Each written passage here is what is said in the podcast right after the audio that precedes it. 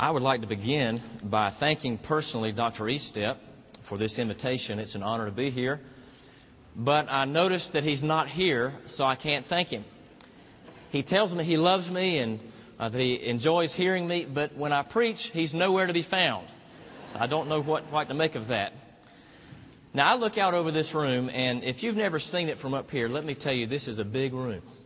But as I look out over this room, I see a lot of faces, and I would presume that of you, the overwhelming majority are believers in Jesus Christ. I'm not naive enough to think everybody here trusts Jesus yet, but most of you do. Your faith is settled.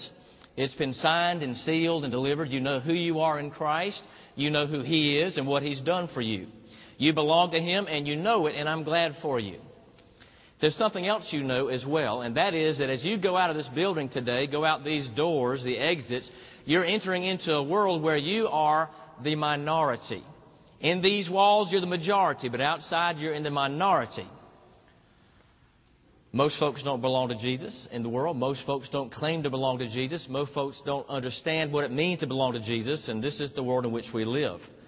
Now, let's give it to them. Most of the non believing world really doesn't bother us. They don't accost us.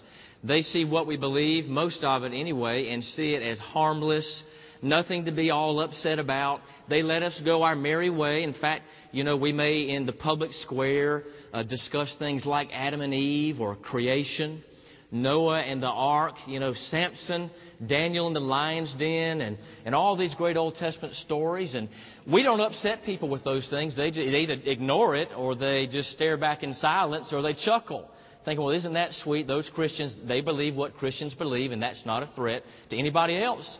You can even cross over into the New Testament. And the world out there would generally accept us talking about our faith in Jesus the first Christmas, the, the angels, the shepherds, the wise men, that doesn't really bother anybody out there and you talk about Jesus' miracles, walking on the water, calming the storm, and even raising the dead. They might look at us sideways on that one, but by and large, the stories from the Old Testament and the stories from the New Testament don't really bother people who are outside of the faith. But you must know that there are some things that are component parts to our faith that are very challenging to those outside of these walls and very upsetting to them. Some aspects of our faith offend many people. It generates pushback. You've heard the pushback. Some of the things that we say and that we claim in the name of Jesus do not go unanswered by those who are out in the public arena who do not yet belong to Him. They don't want to hear what we have to say on some subjects because they can't tolerate it. And the reason is because it is in violation of the core value of our age, and that is tolerance. Tolerance and inclusiveness. Some Christians even become queasy about some of the things that we preach and teach in our churches. Did you know that? Some people who are blood bought and born again followers of Jesus Christ still shy away from some of the precepts and principles that we find in the New Testament. It's just a little bit too uncomfortable. Some people are even embarrassed at times over what they read in the Scripture that they say they believe. There's one biblical teaching that, as far as I'm concerned, is the granddaddy of them all when it comes to teachings or doctrines that the world simply cannot tolerate. This world that lives and dies by tolerance cannot tolerate some of our doctrines. And the one I wish to bring to your attention today is introduced to us in the book of Acts. I would like for you to open your Bibles, please, with me to Acts chapter 4. We'll be reading verses 8 through 12. If you don't have a Bible, I believe the verses will be on the screen for you to see. Peter and John, in the days of the early church, had been walking near the temple one day and they saw a man who needed the compassionate healing of Jesus Christ. And so they let loose the power of Jesus on him and he was healed. And uh, that's a good thing. But a crowd collected and not long after that, a ruckus ensued, and Peter began to preach, and people got more upset, and Peter and John were arrested. As they were hauled in before the authorities, in fact, before the high priest, who was the, the head of all the religious authority and religious police in Jerusalem, in front of the high priest, Peter made a statement that I'm going to read. Acts chapter 4, verses 8 through 12. Then Peter, filled with the Holy Spirit, said to them, Rulers and elders of the people, if we're on trial today for a benefit done to a sick man, as to how this man has been made well, Let it be known to all of you and to all the people of Israel that by the name of Jesus Christ the Nazarene, whom you crucified, whom God raised from the dead, by this name this man stands here before you in good health. He is the stone which was rejected by you, the builders, but which became the chief cornerstone. Are you ready? Verse 12. And there is salvation in no one else, for there is no other name under heaven that has been given among men by which we must be saved. Certainly, you called it, as I pointed out to you, verse 12, the offending doctrine. It's right there at the end of the passage, almost put in as an afterthought. Oh, and he also, Peter also said this. But this claim, this statement was jaw dropping. You've heard it. You've heard it maybe dozens or hundreds or thousands of times. Maybe you've even told this to someone else as you shared your faith. But I can tell you to be in the presence of the high priest in Jerusalem and to look him in the eye and to say, there is no other name given by which we must be saved in the name of Jesus Christ. This was a huge leap that Peter was making Peter, who very recently had denied that he even knew Jesus Christ in the first place.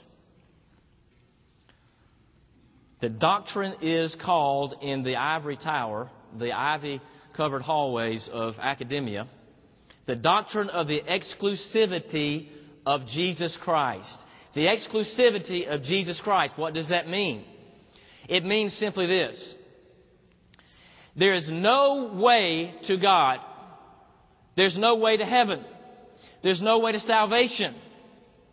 There's no way to be made right with God, no way to find and have and enjoy eternal life except that you go there in and through Jesus Christ and Him alone. Of everything we believe, this one is the one that infuriates the doubters and the dissenters more than anything else. This is the most upsetting thing. It's the most offensive to our culture. This is where the world wants us to back down and back off of what we're saying because they don't like it. All the Adam and Eve and David and Goliath and Jesus and, and the crucifixion, the resurrection, all that, that's sort of our internal shop talk. That's us dealing with us. But when we begin to say that Jesus is the only way to heaven, then we are, in their view, encroaching into territory where we ought not to go. You think of these component parts of the lost society in which we live. First, I think of atheists. Well, atheists don't believe there's a God in the first place. There's no God to know. There's no heaven to go to, so nobody goes. So uh, they would obviously reject this. On the other end of the extreme, you have atheists here. You have universalists down here. Now, universalism, they say, well, there is a God. Maybe with a little g, maybe with a capital G, maybe the God of the Bible, maybe another, maybe more than one. The Universalist says no matter how many gods there are, there is some kind of heaven, some kind of good to receive someday as an inheritance. And by the way, everybody goes there. Everybody gets it. No matter who you are, what you believe, the Universalist says you've got it. Then you have those who are what I would call the world religionists. The world religionists, these who adhere to these world religious systems, that don't, don't need naming, actually, at this point. You know what they are. So I'm going to leave for my friend and, and your pastor, Dr. Estep, to deal with the atheists and the universalists and the world religionists when he gets back. But I want to deal with a couple of other groups of people. First, I would like to deal with non believers who are floating around on the periphery of belief in many cases, they are looking for a reason to believe because they like what they hear. They like the stories of Jesus. They like the story of the gospel. It's good stuff to them, and really, they want to believe it because it sounds good. But they get stuck when you tell them that Jesus is the only way to heaven. I had a member of my extended family with whom I shared for many, many, many years. Someone who had grown up in a Christian youth group who at one point had considered himself to be a believer, but then later realized his doubts could not overcome his faith and that he didn't believe in the first place. And I shared and shared, and he liked the gospel. He liked what I said. He liked what he heard, and he was ready to believe, but he just got tripped up and he choked on the statement that you come to Jesus because there is no other way to come to God. He said, I just can't say that somebody else is wrong. That's too narrow minded. Now, it is narrow, but it's not narrow minded. The other group of people I'd like to encourage would be believers. Some of you in this room may fit this category You believe in Jesus, you've been born again. You believe you're going to heaven when you die. But when we begin to talk about things like the exclusivity of Jesus, that there's no other way in, you want to back up a little and shrink away from the conversation because you have been subjected to a constant rant, a constant drumbeat in your schools and in your offices and where you work, live, and play that says it is not okay to tell somebody else that what they believe is not right. So you're put in this terrible position of saying, I believe in Jesus. He's my Savior. He died for me, and I've accepted Him, and I'm going to heaven because of Him. But I really don't want to go so far as to say that He's the only way. That's a terrible place to live, and I'm afraid maybe some, even in this room, are living in that very spot. So, what do we do about all this? Well, we could reject Peter's declaration. Why, why, don't we do that? We could just take what Peter said and delete it from the Scripture. How would that be? Well, I, I don't know that we can go there. You know, Peter did get carried away, though. Peter was impetuous. Maybe, maybe he just went one sentence or one. He didn't know he was talking in verses, by the way. Maybe he said one verse too many that day. He should have stopped while he was ahead. Well, the problem is if we're going to dismiss this statement that Peter made, we're also going to have to deal with something that Jesus said, a verse that maybe was my very first memory verse besides Jesus wept. John chapter 14, verse 6. Jesus said, I am the way, the truth, and the life. No one comes to the Father but through me. That is very, very clear. No one comes to the Father but through me, as is said by Jesus Christ himself. So we dismiss Peter. We have to dismiss Jesus. If we dismiss Jesus, then we have to tear out all 27 books of the New Testament. Do you know why? Listen, because everything in all 27 books of the New Testament is a beautiful tapestry woven together to do one thing, and that is to proclaim what? The exclusivity of Jesus Christ. Nothing else works. The New Testament, including Jesus, including Peter, goes down that road. This claim is the greatest treasure of all. This claim is the most beautiful piece of jewelry that you can imagine. It is the most valuable piece of information that we can ever lay hold of. It is truly a treasure. But some people see it looking for treasure. People looking for treasure. And this hits them square in the face. And they're looking right into the face of the truth that they've been waiting for all their lives. And what do they do? So many people turn and walk away from it because they want to be fair to those who don't believe it. They don't want to assert that they know more than other people. They want to be inclusive. They want to be tolerant. And all this inclusiveness and tolerance leads them down the wrong road. So, really, the issue comes down to this. Now you say, well, is this going to be a course in comparative religion? No.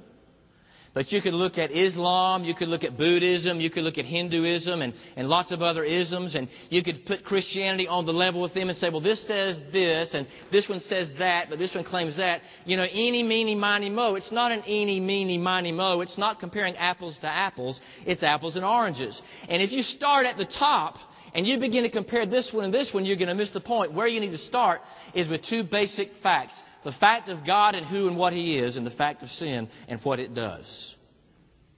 What is it about God? Well, God is. God exists. And God is personal.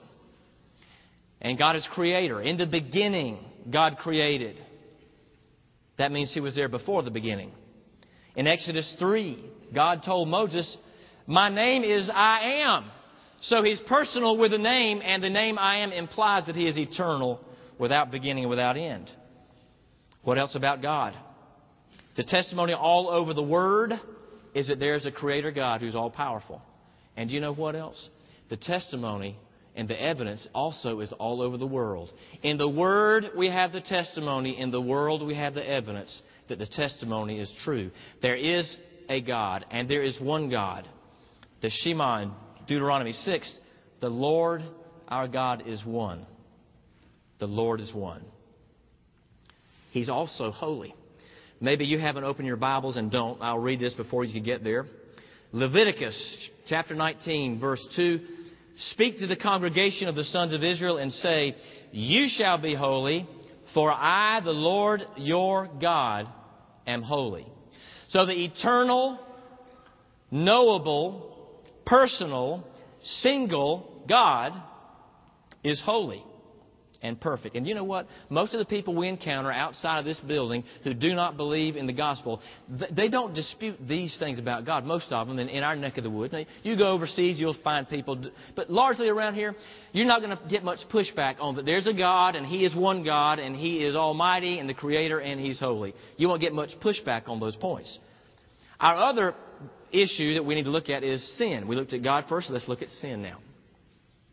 Romans 3:23. For all have sinned and fall short of the glory of God. That's Sunday School 101. That's Vacation Bible. That's Preschool 101. We're all sinners. It's all over the Word and it's all over the world. We look in Scripture from beginning to end. We see that our sin is a salient feature to our character and our salient problem in this existence. Sin is there cover to cover, and as we look around, we see that it's present in our own lives. It's easy to point out in others, but it's also very easy to see our own imperfections. So the evidence in life validates the testimony of the Word that sin is pervasive. So, on the point of God and the point of sin, who are you really going to find that you're really looking at leading to Christ who's going to dispute that God is real and God is eternal and God is one and God is noble? But that we're all sinners and we all fall short. Not many people seriously will dispute the setup of that problem. And it is a problem. Because when you put these together, the reality of God and the reality of sin, you come up with this big deal, this problem of our separation from the Lord. The relationship is broken. It is beyond repair. The unholy cannot fellowship with the holy. The tainted cannot fellowship with the untainted. The imperfect cannot fellowship with the perfect. We are up the creek, ladies and gentlemen. We have a tremendous problem. Our sin has separated us from God, and it is an eternal problem that cannot be solved by ourselves. So we need to look at the exclusivity of Jesus in this way. Not, we can't let the world frame the question. If you let the world frame the question, they'll say the question is this Do you really believe that Jesus is the only way to heaven? They'll say, I can't believe it. Why is there only one way? This is how the world frames the question. Why is there only one way? Is there only one? Is Jesus the only way? That's not the question. The question you need to get firmly in your mind, and you can, can use this to encourage yourself and to help others along. The question is this In light of our problem, in light of the brokenness, the relationship that is defunct, in light of this eternal issue that we face, is something there that can be done? Can anything help us? Can we get to God somehow? Is there any hope of this problem being solved? We don't focus on there being one way. We ask, is there any way? And if there is, what is it? In other words, in light of our problem, we should be asking, can somebody do something? Well, God did something. Surprise, surprise. God did something. John 3:16. For God so loved the world that he gave his only begotten son, that whoever believes in him shall not perish but have what? Eternal life. So God did something. He sent Jesus. All right, but what good does that do? Jesus came. Uh, he did a lot of things. What, what's the long list of things that Jesus accomplished? He worked miracles. He raised the dead. Those guys still died, by the way. Um, he walked on water. I've said that one already today. He fed 5,000. He taught people about the kingdom of God. That's all good stuff. But is that really what he came to do? What did Jesus come to do as an answer to the problem that God knew we had? Well, before I tell you that, I'd like for you to look with me in John chapter 10. John chapter 10, verse 27 through 30. And as you're looking, John 3:16 says Jesus is the son of God and that's good enough for me. I'm happy he's the son of God.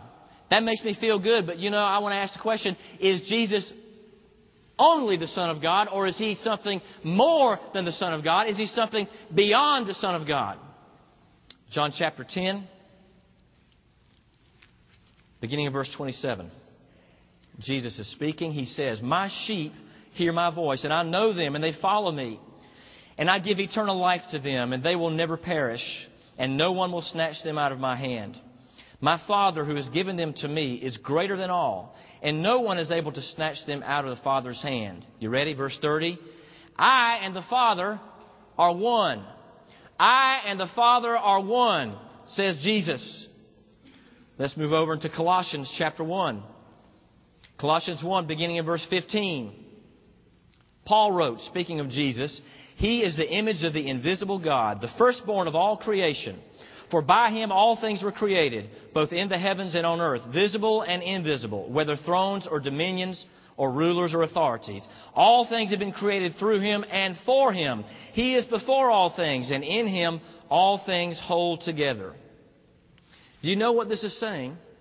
What this is saying is that when God saw our problem and sent Jesus to come deal with it, that what God was doing was rolling up his very own sleeves and coming down here himself because Jesus Christ is not just the Son of God, Jesus Christ is God. And if he is God, then there's power. There's power in Jesus. His words, yes, but there's more power in something else that I'll show you.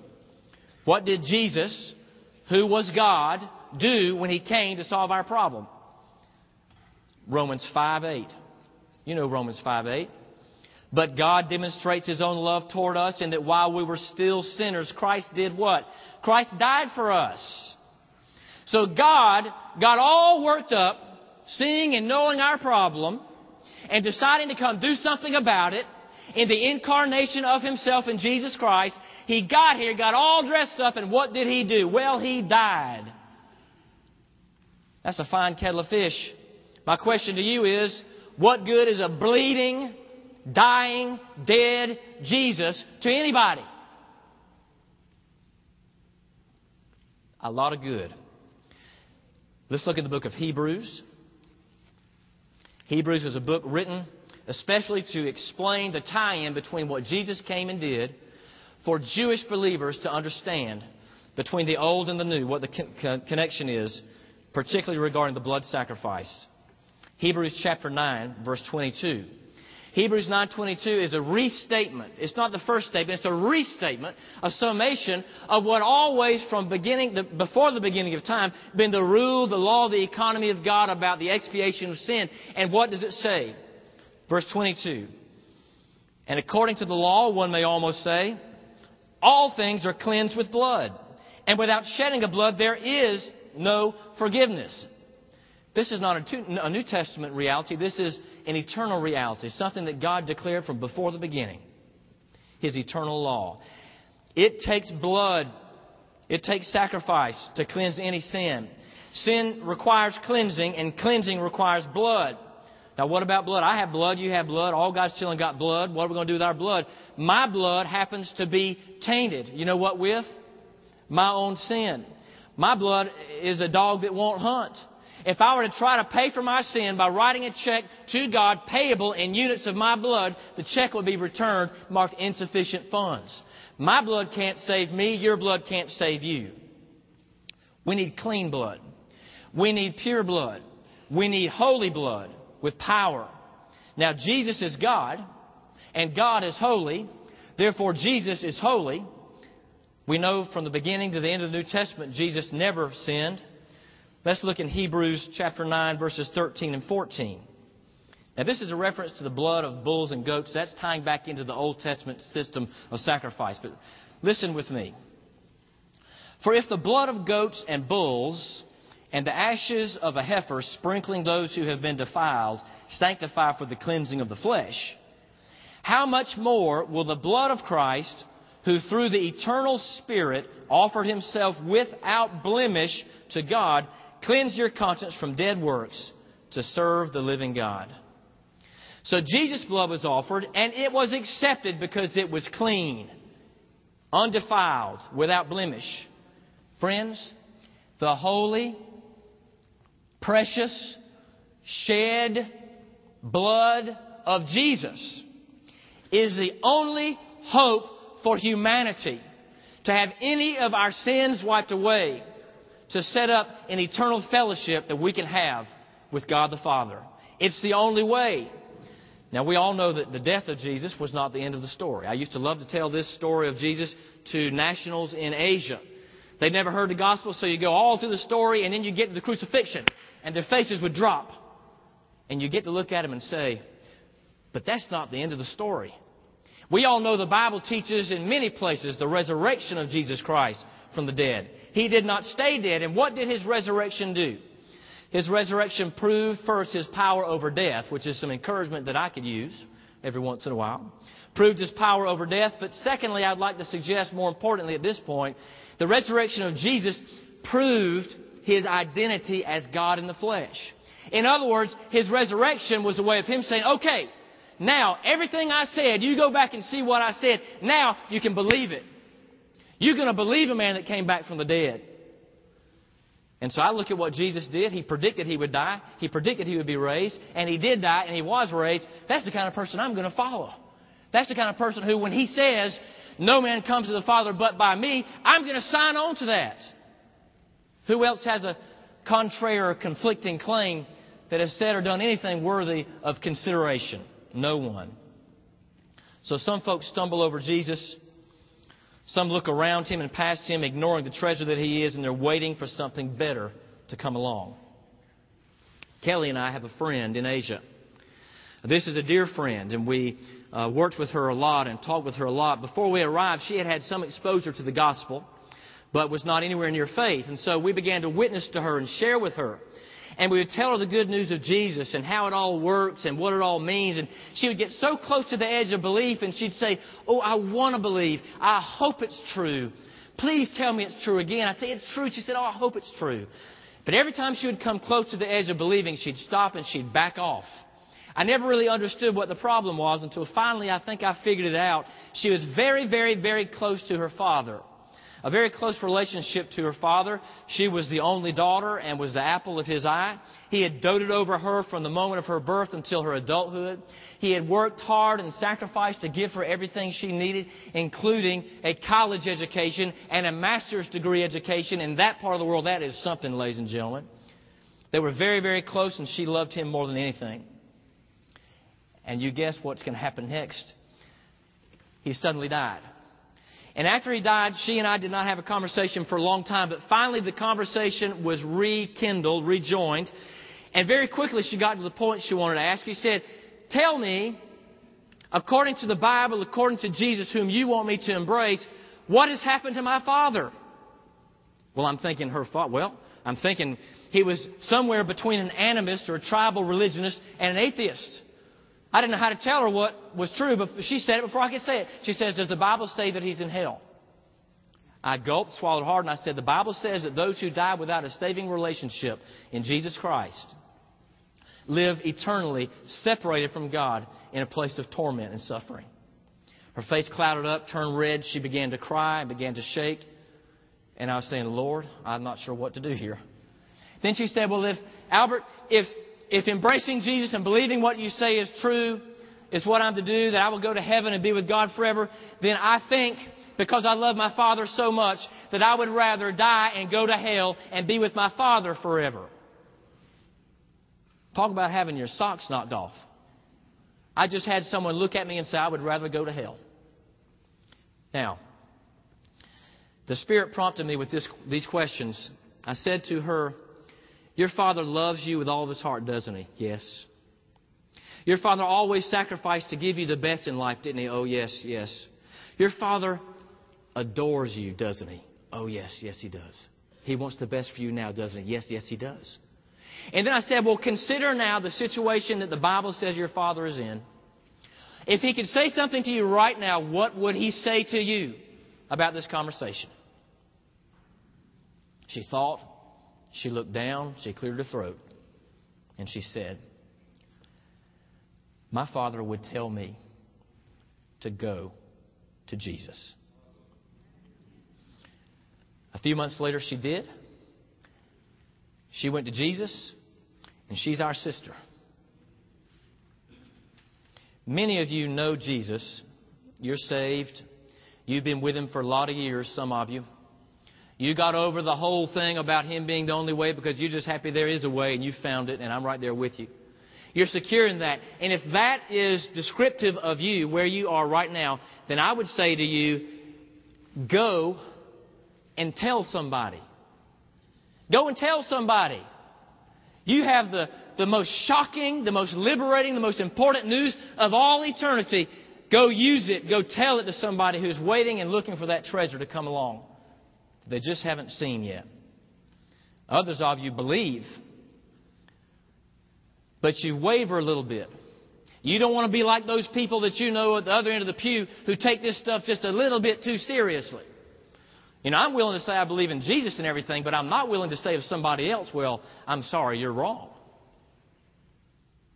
That leaves you in a very awkward position. And because the blood of Jesus has come, and it is the perfect payment for your sin, and there is no other way for the sin to be removed, I want to encourage you. Let go of your doubts, let go of your reservations, recommit yourself to following Him all the way, and confess to Him in prayer, Lord Jesus, I know you're the only hope I have. You're the only way. Clear that problem up, and you watch what God will do in your life to grow you and to use you in the kingdom. There are still others who are on the outside looking in. And you just don't really know what you think about Jesus. You don't want to buy into this, he's the only way business, but I'm going to make a statement here that, that I want everybody to pay close attention to. If you want to believe in a Jesus who is not the only way to be made right with God, if you want to believe in a Jesus who is not the only way to be reconciled to a holy God and go to heaven, then my friend, you are looking for and you want to believe in a Jesus who is powerless to save you from your sins. With Jesus, friends, it's all or nothing. Some of you say, well, I'm comparing Jesus with other and other things, and I'll get back to you later. Well, let the comparison begin if you must, but let the Spirit speak to you if you will.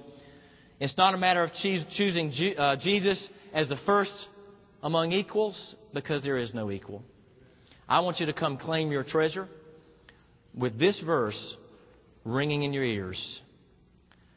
The kingdom of heaven is like a merchant seeking fine pearls. And upon finding one pearl of great value, he went and he sold all that he had and he bought it. You may need to do something today about what you've heard. If you do, I hope you will not hesitate. We're going to stand together. The choir is going to sing. There will be ministers at the front of the sanctuary to receive you. I want to invite you to stand together now and you respond to what the Spirit has asked you to do.